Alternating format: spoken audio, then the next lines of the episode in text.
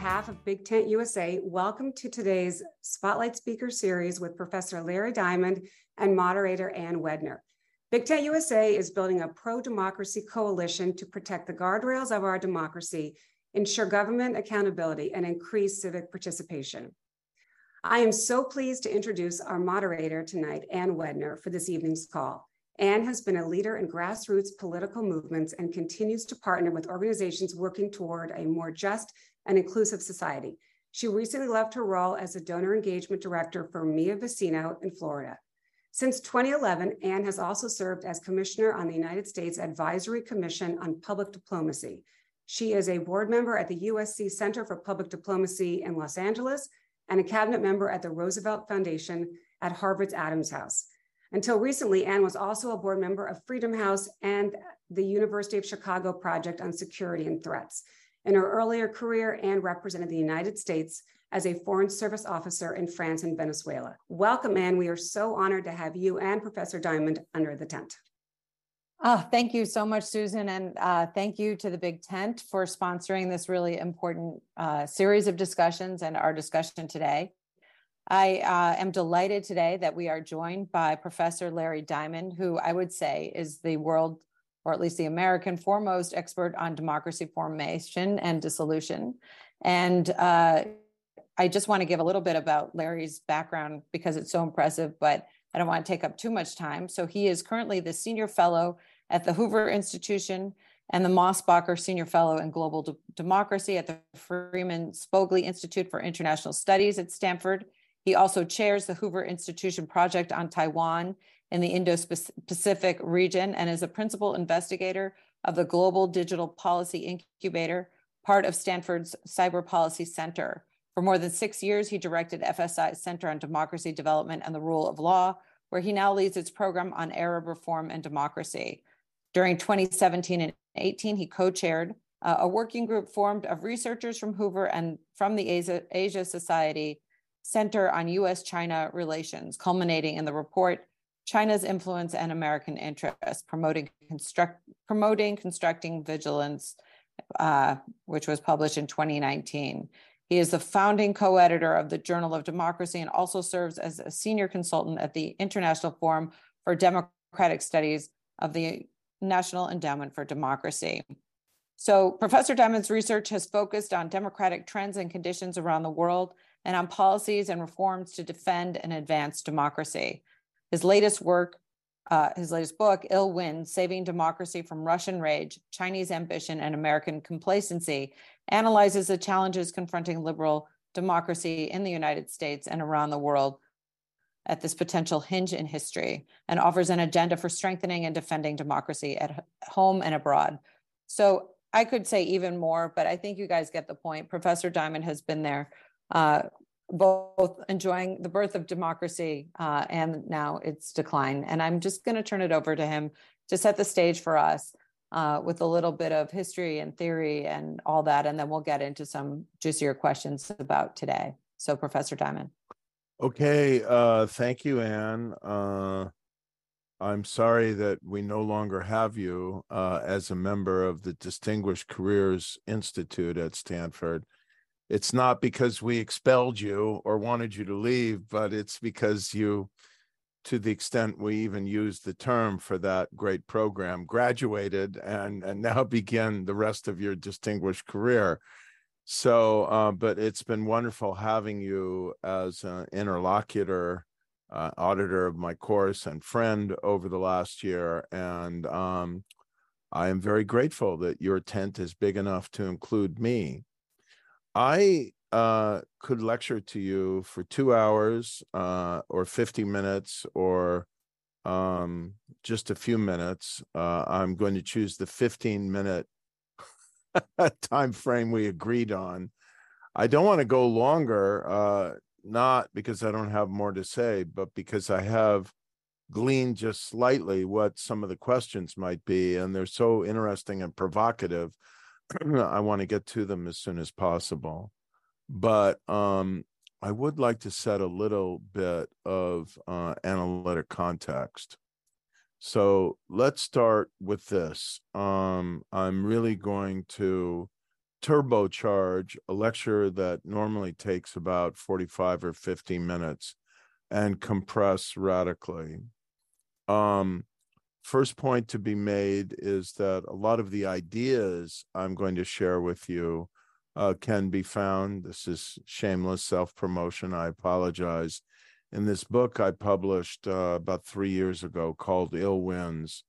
A lot of what I have to say is in the subtitle, Saving Democracy from Russian Rage, Chinese Ambition, and American Complacency.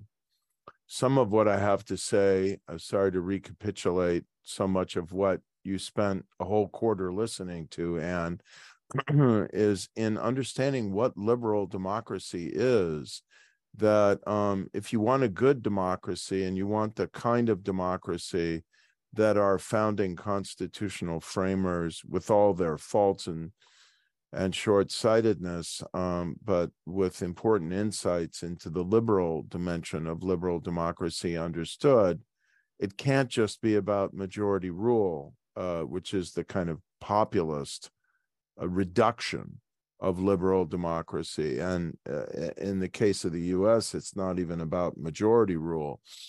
It's got to involve as well the rights of minorities and freedom for all in every respect, and freedom to organize, to speak, to criticize, to oppose, to discover, to investigate, to publish, and so on. And it's got to involve the pursuit of good government in the Republican sense, of course, not a partisan sense, but of the Platonic ideal, which is also, frankly, the Madisonian ideal of good government. And what Madison and his fellow constitutional framers understood is that, and Locke and Montesquieu before them, that unconstrained by constitutions and their checks and balances, rulers are bound to go bad, even great rulers, even ones who start with good intentions. And so you need a rule of law, you need constitutional constraints, and you need to constantly refurbish those constitutional constraints or repair the ways they're being vitiated to restore this tripartite balance, the three-legged stool that makes up liberal democracy. And when you think about the Republican or good government, limited government, checks and balances, anti-tyranny dimension, remember Madison's famous phrase in the Federalist Papers, if men, but I will say people, because women are capable of doing bad things too. If men were angels, we would have no need of government at all. So what we've got is, I won't dwell on this slide, but you can see here that for the last 14 years, this blue line on top, we've been in a steady kind of downward trend in terms of the proportion of states in the world, particularly looking at the ones that are larger, over 1 million population, that meet a reasonable test of democracy. That kind of peaked after a long period of expansion, the rapid rise during the post-Cold War world, the continued steady expansion through 2005, and then we get the Iraq War and its blowback, then the financial crisis, social media, all the bad things that have been happening to democracy. And you can, I could show you another dozen slides that elaborate this point, that we've been in a 15 or 16-year global democratic recession. But, you know, not to use up too much time, I think you will agree and understand intuitively that that's been so and has been giving us a lot of populist leaders like the late Hugo Chavez in Venezuela, Jaroslaw Kaczynski, who rules behind the scenes in Poland, Viktor Orban in Hungary, Recep Tayyip Erdogan, who unfortunately just got reelected in Turkey, a whole slew of other autocrats in Latin America, Maduro, Nicolas Maduro, Chavez's successor in Venezuela, the extremely corrupt Daniel Ortega in Nicaragua. I could go on and on. It's a rogues list of authoritarian populists. How do they come to power? Well, they always start through elections, and they promise the people wonderful things by saying you've been betrayed by a corrupt ruling elite who don't care about you and look down on you, and you're the real deserving people. And we have to reclaim the country in the name of the good, true, and deserving people. Their reclaiming of the country has all these other elements. It's anti-institutionalist. They're ready to sweep all the old corrupt institutions aside in the name of a pitchfork revolution on behalf of the good, true, deserving people who've been betrayed by all those corrupt, university-educated, liberal, intellectual, and political elites, and the deep state that has had the temerity to try and restrain elected officials who want to just do what the people want or do what they claim the people want. These rulers, these would-be autocrats who then often become authoritarian rulers, are anti-elitist, anti-institutionalist, anti-pluralist, because they think there's only one answer. And then other political parties, other viewpoints, other newspapers, other intellectual perspectives are not really legitimate. And shouldn't be allowed to have the same rights or maybe exist at all. These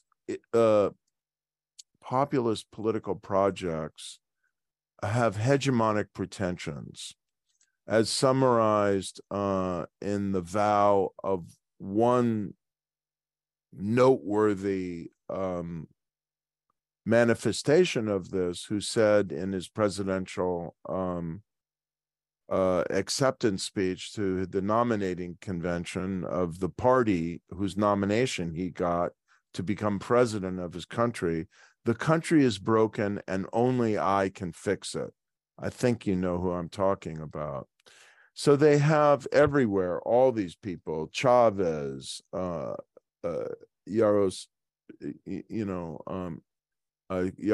Kaczynski, Erdogan, Orban, Sheikh Hasina in Bangladesh, Narendra Modi in India, Donald Trump in the United States, a plebiscitary view of democracy, that democracy is a system in which the people vote to elect a leader. It's a plebiscite, and they empower the leader to do whatever is necessary to override the institutions that are cheating the people, punish the corrupt, cynical, anti-people elite, dismantle the deep state, and along the way, put all those dirty, deviant minorities in their place so that the good, deserving people can be elevated and have their values and dignity restored without being demeaned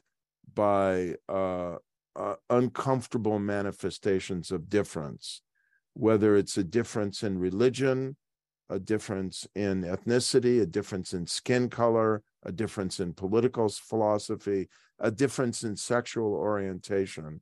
I have not seen any of these illiberal populist projects anywhere in the world that doesn't feel the need to pick or create a minority to demonize on their way to stoking fear and concentrating power. And they always end up with laying on a good dose of nationalist, xenophobic fear and prejudice against the international community.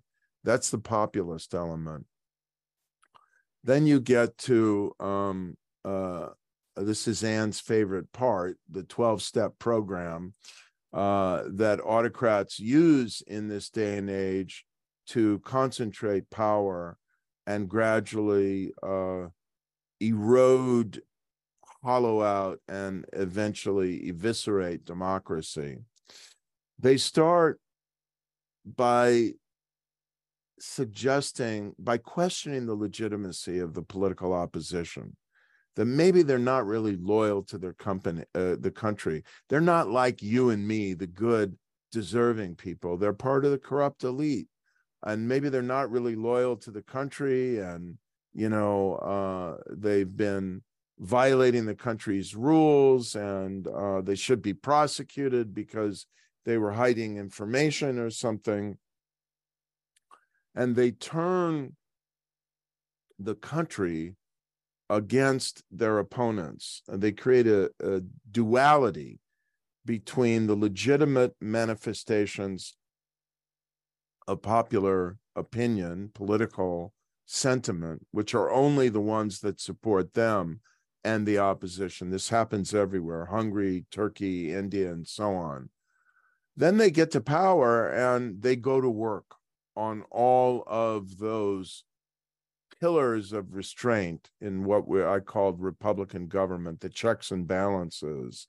They start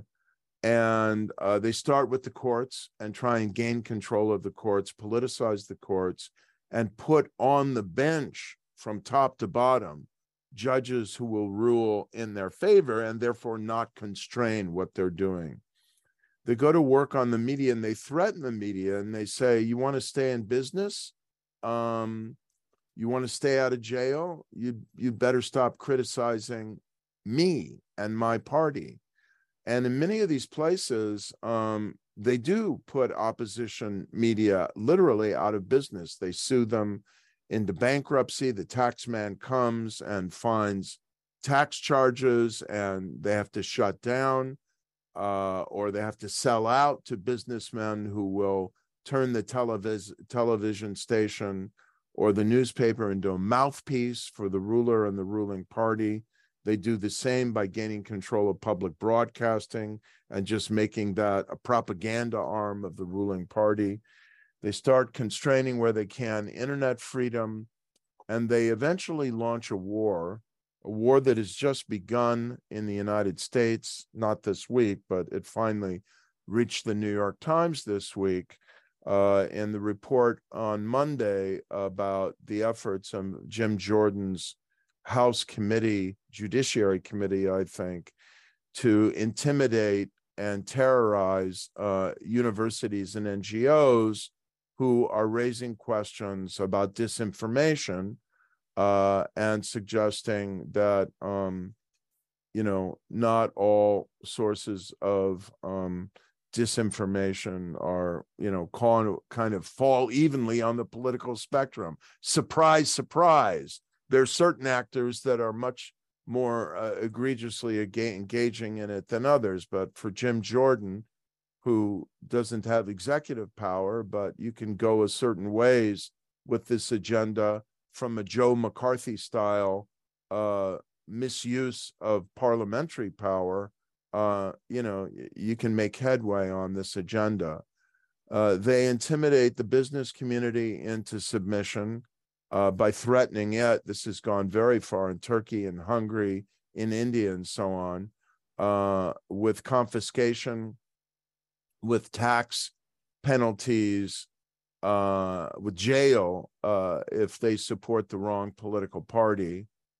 And in the process, the contracts flow to a loyal class of crony capitalists who get very rich off of their relationship to power. And if those crony capitalists play their cards right, they can even get rich on the international ties that have been forged through the misuse of authority during their time in government. Then they go to war on the deep state, which is those dimensions of the career civil service and law enforcement and intelligence apparatus that won't bend over and lick the boots of the incipient autocratic populist, but instead insist on a neutral and independent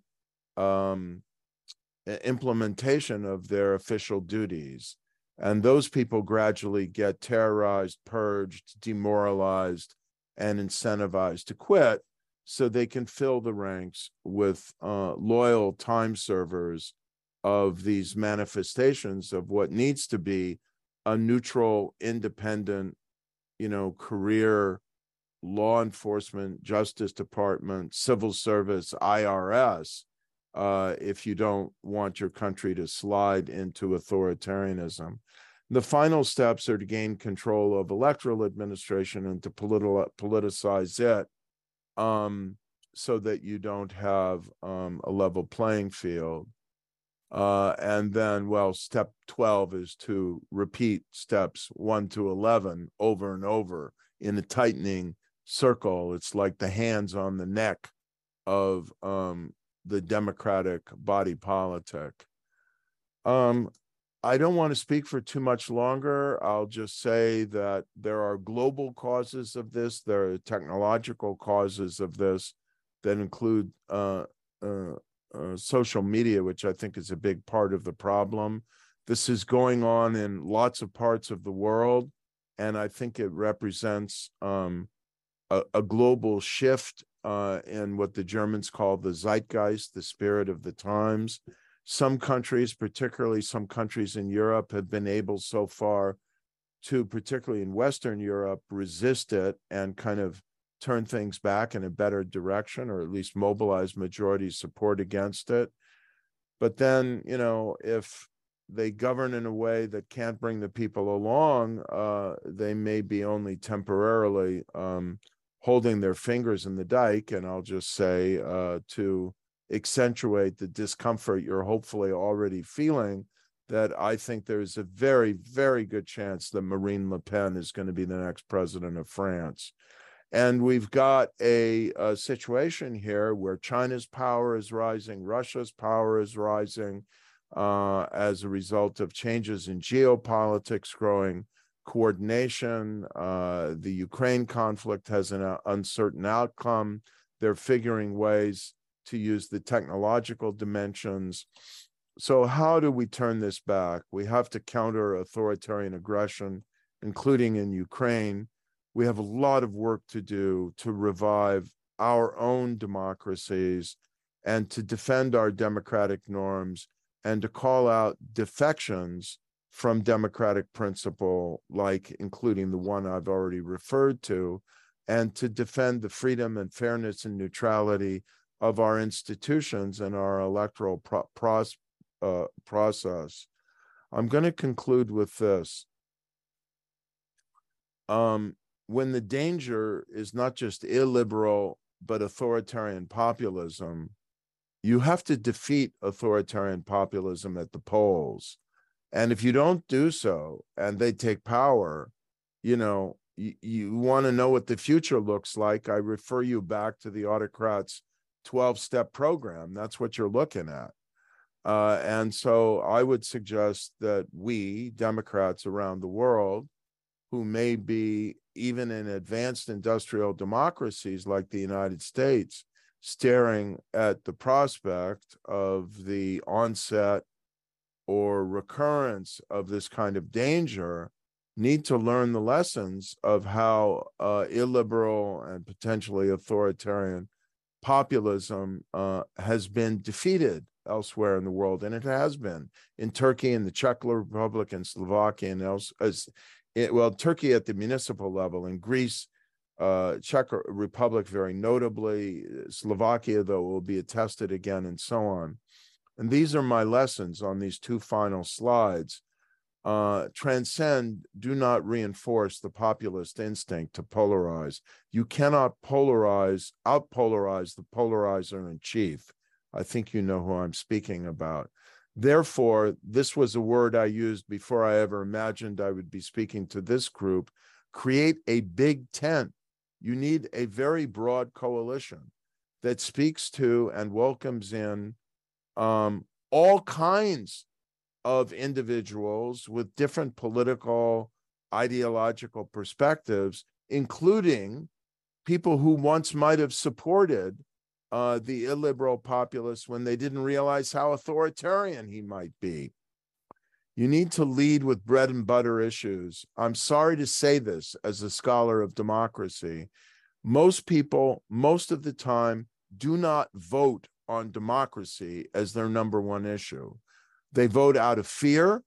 They vote out of aspiration for a better life. They vote most of all on material concerns and bread and butter issues, with identity concerns as a close runner-up, or even a concern that overtakes material concerns. And you've got to figure out how to speak to those concerns.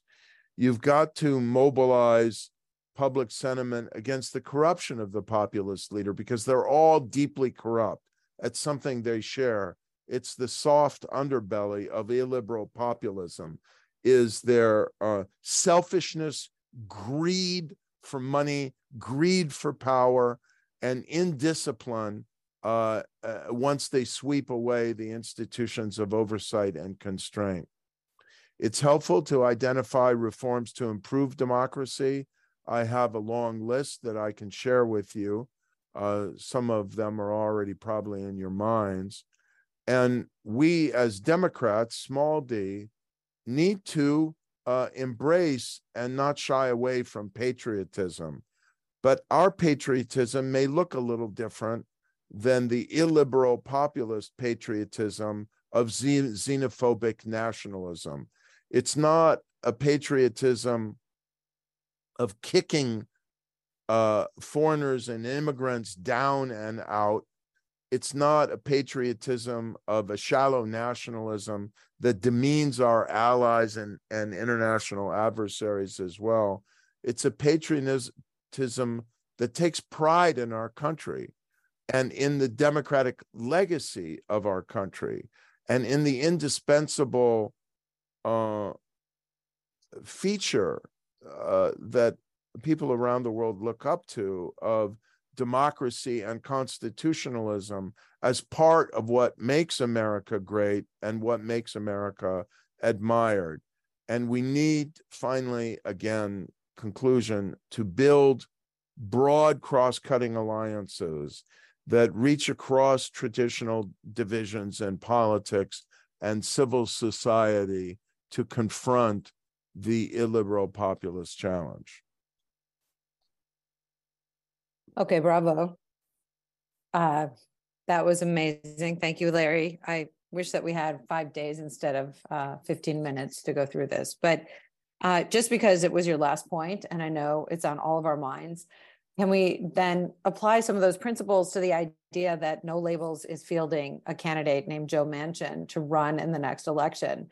Does that support democracy? Or does that support autocracy, in your opinion? So No Labels seems quite serious about its $70 million, completely non-transparent and undisclosed as to where the money is coming from, although we know much of it is coming from Donald Trump donors, so that should signal something right there. Campaign to qualify for the ballot, a presidential ticket in all 50 states. We don't know, if No Labels continues with that campaign, who the candidate will be for president or the candidate for vice president. It could be Joe Manchin. It could be someone else. We only know they're seriously considering doing this. They have decided in their moral and political judgment that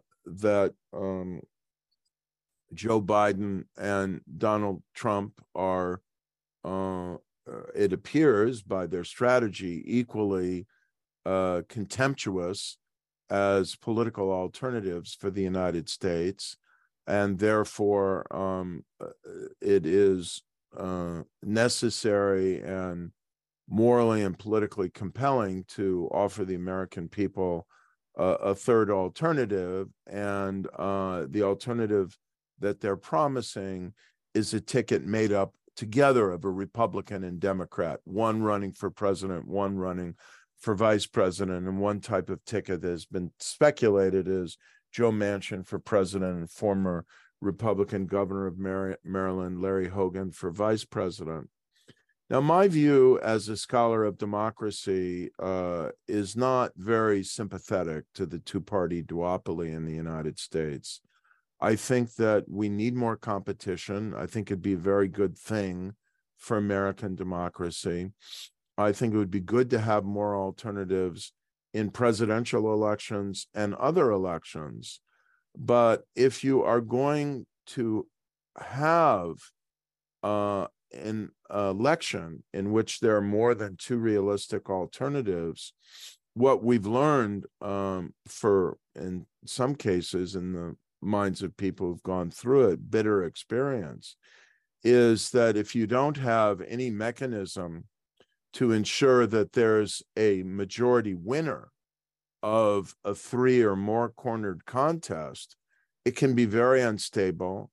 And the third or additional entrant can be a spoiler, as Ralph Nader was in 2000, as Ross Perot might have been in 1992, and as No Labels would, by all political assessments, obviously be in 2024.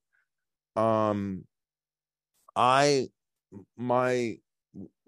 kind of most favored democratic reform, I think the single democratic reform that the United States most needs and would benefit from, thank you very much for the comment or question, is ranked choice voting. So I'll answer that right away.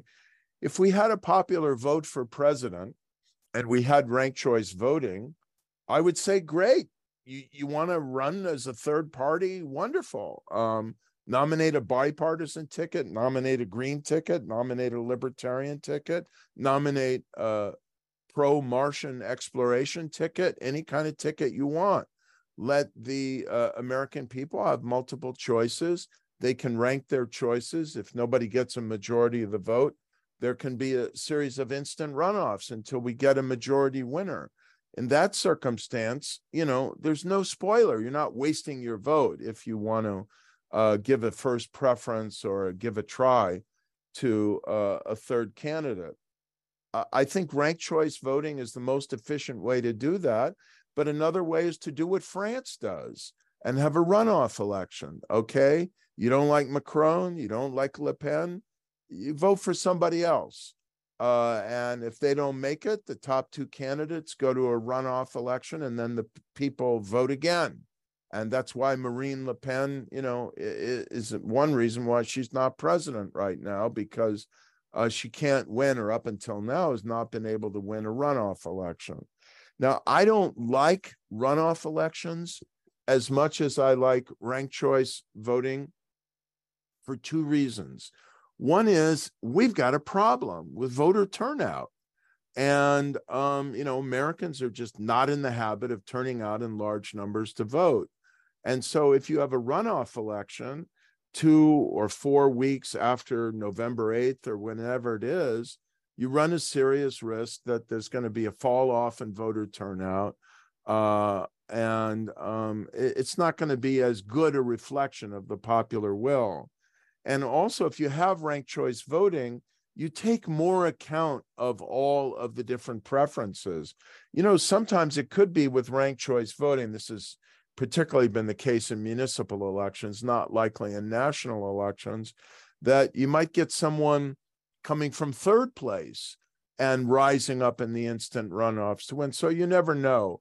But you've got, I think it is very dangerous in a polarized presidential system, and even more so in a polarized presidential system where one of the alternatives represents potentially, I'll let everyone here make the judgment themselves, authoritarian form of government, it's very dangerous to run a third option that guarantees there will not be a majority winner.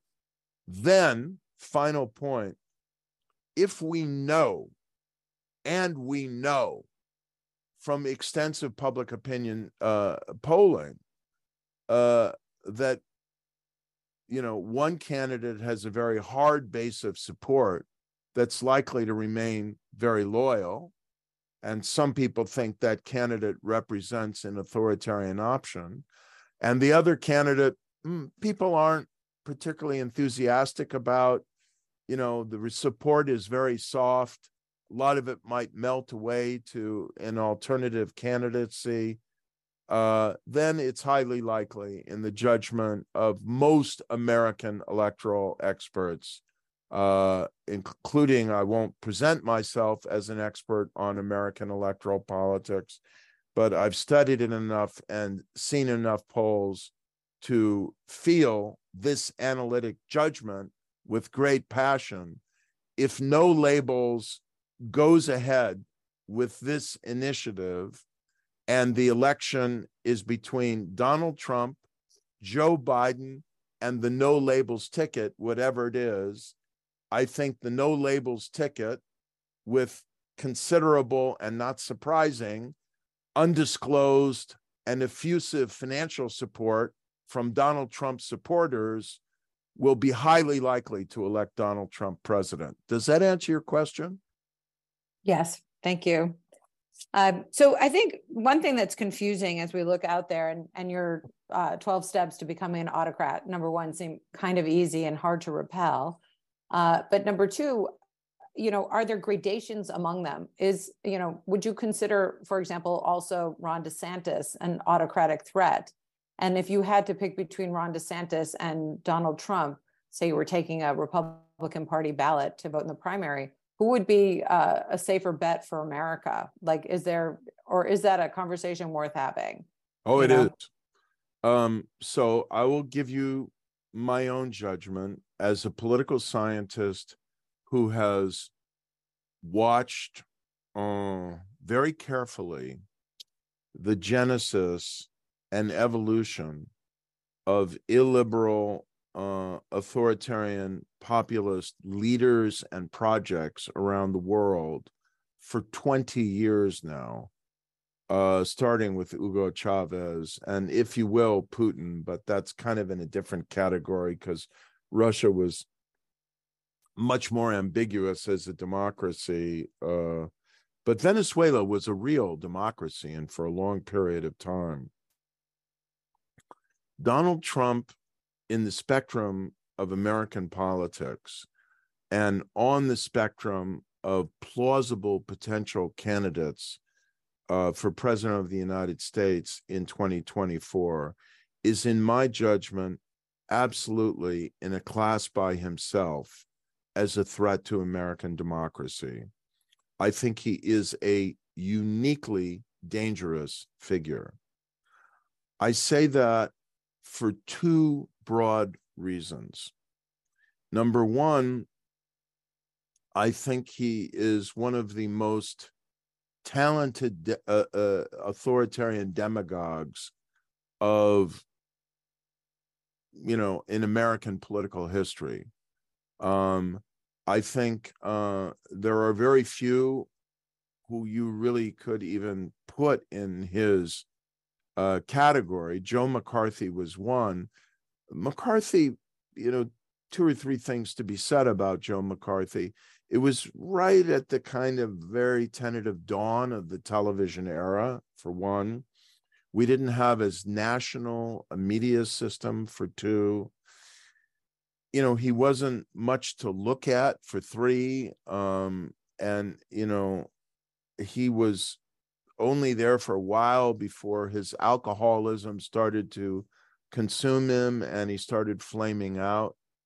But Donald Trump is not only became a plausible candidate for president, he became president, something that never happened with McCarthy. And then the only other one you could really conjure up would be Huey Long, but he was assassinated before he could really challenged Roosevelt, and FDR, I think, would have beaten Huey Long in a national election.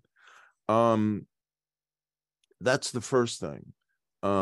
Trump is extremely talented as a wielder of the imagery and language of grievance and the channeler and mobilizer of fear and anxiety.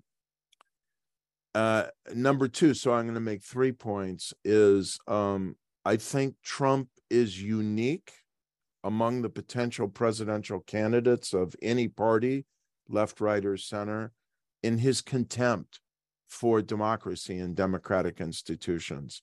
And yes, I include Ron DeSantis and any other Republican in that comparison. Number three, and this is what really takes the first two things and moves them to a level of really palpable fear on my part. Trump has been president. He knows where the levers of power are. He has had 4 years, well, 3+ to reflect on how and why his project for authoritarian power failed. And it only failed very narrowly, keep in mind. Were Trump to return to the presidency after 4 years of understanding to some extent how our institutions work and how checks and balances were mobilized, including by his own cabinet secretaries to constrain him, and having had now 3 years or so, by then it would be nearly 4 years, to reflect on how the institutions were mobilized to constrain him, he would enter the presidency on January 20th, 2025, with an intense political project for dismantling American democracy. He would have a much keener sense of how to do so. He would embark upon a series of appointments who would share his mission to do so. We would look upon the attorney generalship of Bill Barr as a shining moment of democratic constraint compared to the Justice Department we would see under Donald Trump.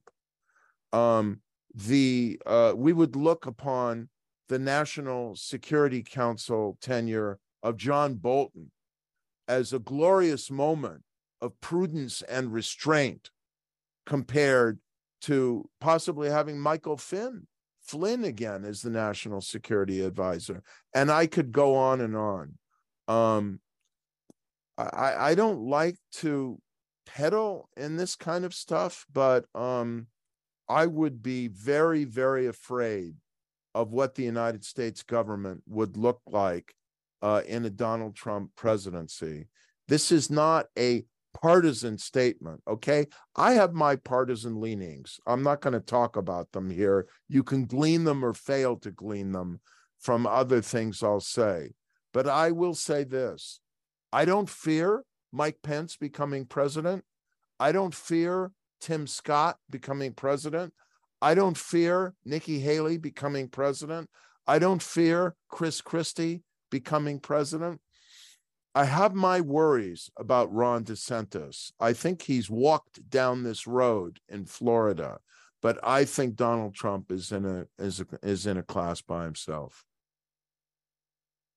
I just lost my sleep for the next 3 weeks. Okay, so I was getting to a point of trying to normalize it, but I think we absolutely can't normalize it. I want to go out to some of the commentary that we're seeing. I think oftentimes Democrats are self-aware about our own illiberalness. And I think Mary Himes pointed out this in a good question. She said, to what extent do autocrats elicit illiberal efforts in the opposition? And so she's thinking about how universities and colleges are banning conservative speakers. It happened definitely on campus this year at the law school at Stanford. So is this kind of illiberal behavior even in the same category as the behaviors that you described in your speech? Or what is this sort of illiberal echo from the left? What is that doing in our society? What it's doing is presenting a remarkably generous gift to right-wing illiberal populists.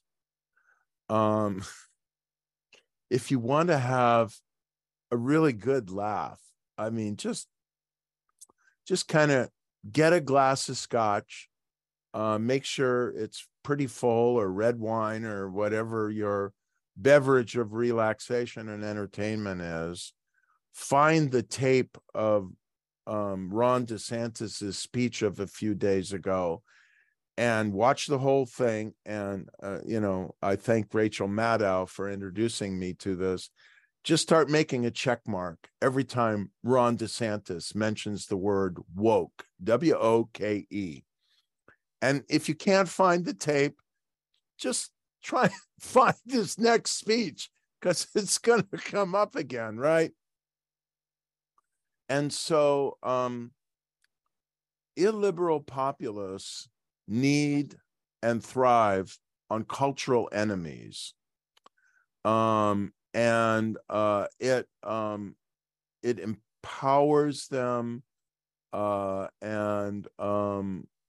you know, really makes them more appealing, they think, more urgent, more kind of waging some kind of moral battle against good and evil. Remember what I said about illiberal populism. They need a cultural enemy, right? If you're Narendra Modi, you know, the Muslims will probably be good enough, even though they're 200 million in number in India. If you're Erdogan, it can be the effete intellectual elite. If you're Orban, it can be all those Muslim immigrants that might come across the border and rape your daughter. And, you know, you get the point about others.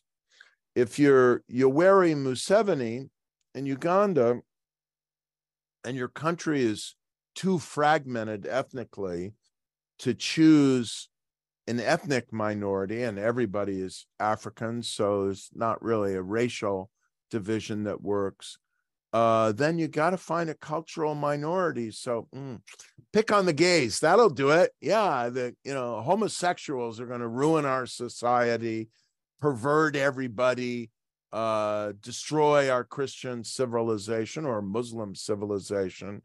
And then you know, direct your witch hunt against people who are part of the LGBTQ community. You got to find something.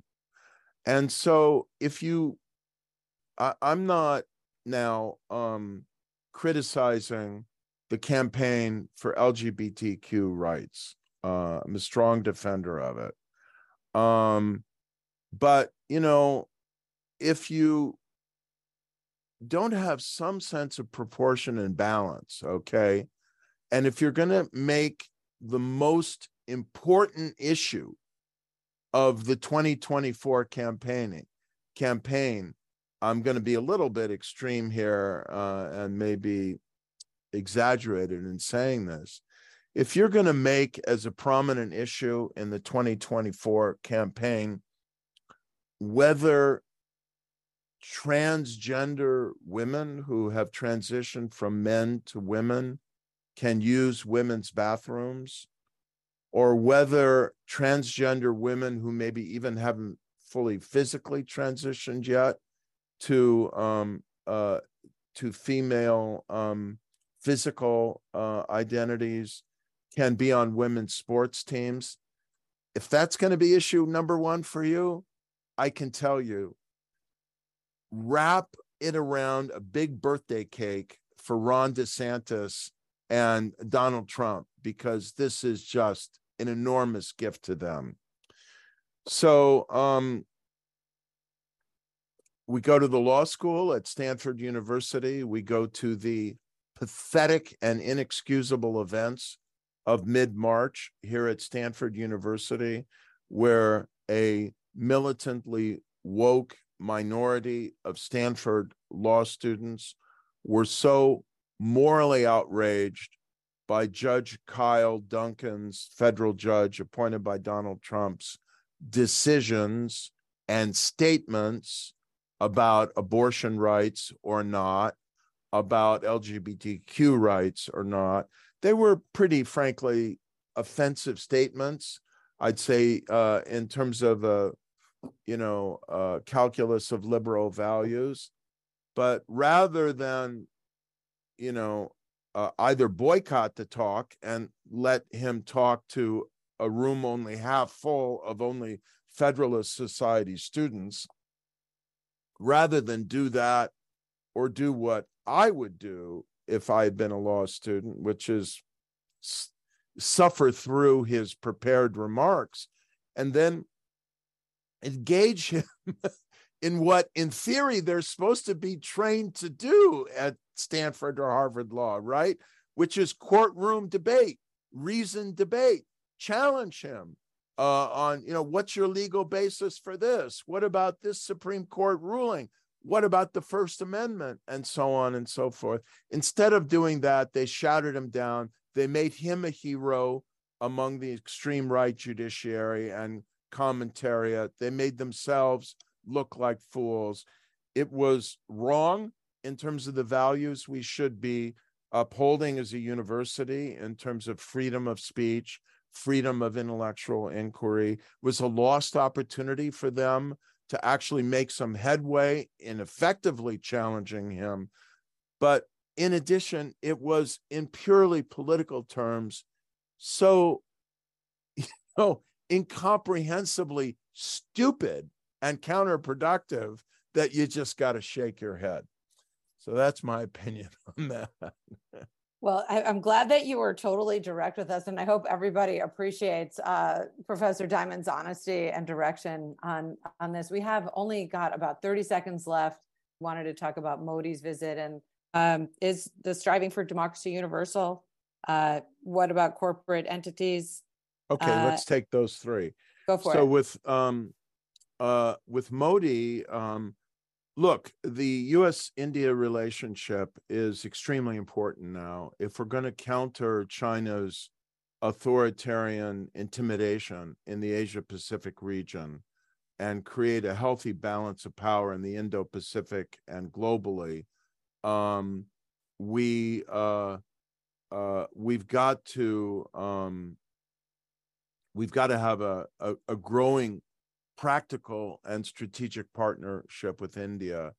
And I worry about Modi. I think he's an illiberal populist who's taking India in an authoritarian direction. But nevertheless, India is not Saudi Arabia and it's not China. It's still got a lot of elements of pluralism. The way I would have handled this is to welcome Modi, meet him in the White House, express my concerns. I would not have given him the very rare honor of a state dinner. That's where I would have drawn the line. With respect to the universality of democratic values, they're under challenge now around the world. And we've got to realize it's game on with respect to the normative competition. Russia and China are challenging the democratic narrative. And China's spending $10 billion on a global propaganda campaign and machinery, the voice of China, to try and sully and discredit democracy, democratic pluralism, to make the argument that authoritarianism is better, even though you can see how badly Xi Jinping mismanaged the COVID crisis. I spent a lot of time looking at public opinion polling. I'm just back from a meeting of the Global Barometer in Taiwan. I've seen a lot of these numbers. So I know there's some erosion in support for democracy in Latin America, in the Middle East, and so on. But still, I also know, I see the numbers, people do not want to live under authoritarian rule. People want to be free. And so they have growing doubts about democracy, but they still want the freedom, political accountability, and political choice that democracy offers. So we've still got a lot to work with. But as Anne knows, she's heard me elaborate on this. We need to ramp up again our campaign, our allied democratic campaign for democratic values. Now, you asked about corporations. And I don't know what the entire question was, but I do want to recommend, I don't know if you can see, well, it's not coming off very clearly. Blender. My former research assistant at the Stanford Law School, when the students there still had their, I'd say had a healthier perspective than some of them do now, has written a book entitled Plunder, Private Equity's Plan to Pillage America by Brendan Ballou. I really highly recommend this book to you. And the book by Raymond Baker called Invisible Trillions, about the kleptocratic movement of illicit money around the world, often again by our own corporations trying to evade taxes. I want to say emphatically and proudly, I'm a capitalist. I believe in private enterprise. And I think the genius of America has been the wedding of liberal values, political competition, and liberal economics and economic competition. And that is an unmatched pairing in the history of humanity for prosperity, shared prosperity, freedom, and so on and so forth. The problem is, and it's brilliantly described as well in a third book I'm going to recommend to you by the great Financial Times correspondent Martin Wolf, called The Crisis of Democratic Capitalism. That pairing is under pressure now, in part because of greed, unchecked greed by people who are distorting our capitalist system to suck as much wealth out of it as possible and then move it offshore into safe havens where the IRS and other elements of our system of scrutiny and law enforcement can't get at it. And we just, I'm not a socialist. I don't believe in socialism. I just believe, people should pay taxes if they owe them. And they shouldn't be allowed to misuse the system to engage in gross deception through internal corporate transfer pricing to shift a lot of their real profits onto some shell corporation in the Bahamas so they don't have to pay corporate taxes in the United States. And they shouldn't be allowed to buy some nursing home or chain of nursing homes somewhere, sell the real estate, fire half of the staff, have people die because of inadequate care, and then have the nursing home enterprise go bankrupt and say, oh, gee, sorry. Well, I guess we bought something that wasn't very viable, when they've already sold the real estate, sold all the valuable assets, and walked away with a small fortune. Something like that ought to be illegal. And so, you don't have to get far into this to say that in politics, you need freedom and pluralism, but you also need regulation, oversight, and checks and balances. And in the market system, you need competition and freedom of capital to form and compete and challenge and innovate, but you also need regulation and oversight. And if you don't get regulation and oversight in politics or economics, what you're going to get is greed for power, greed for money, and the kind of perversity that is now threatening the life of democratic capitalism. Thank everyone for coming, and especially Professor Diamond and Anne for facilitating this conversation. It's amazing, and actually we'd like to have you back on so you get that second chance to continue the conversation. Okay. Again, thank you everyone for coming. We will send you a recap, and we're all in for democracy. All right, thanks so much. Thank you. Thank you.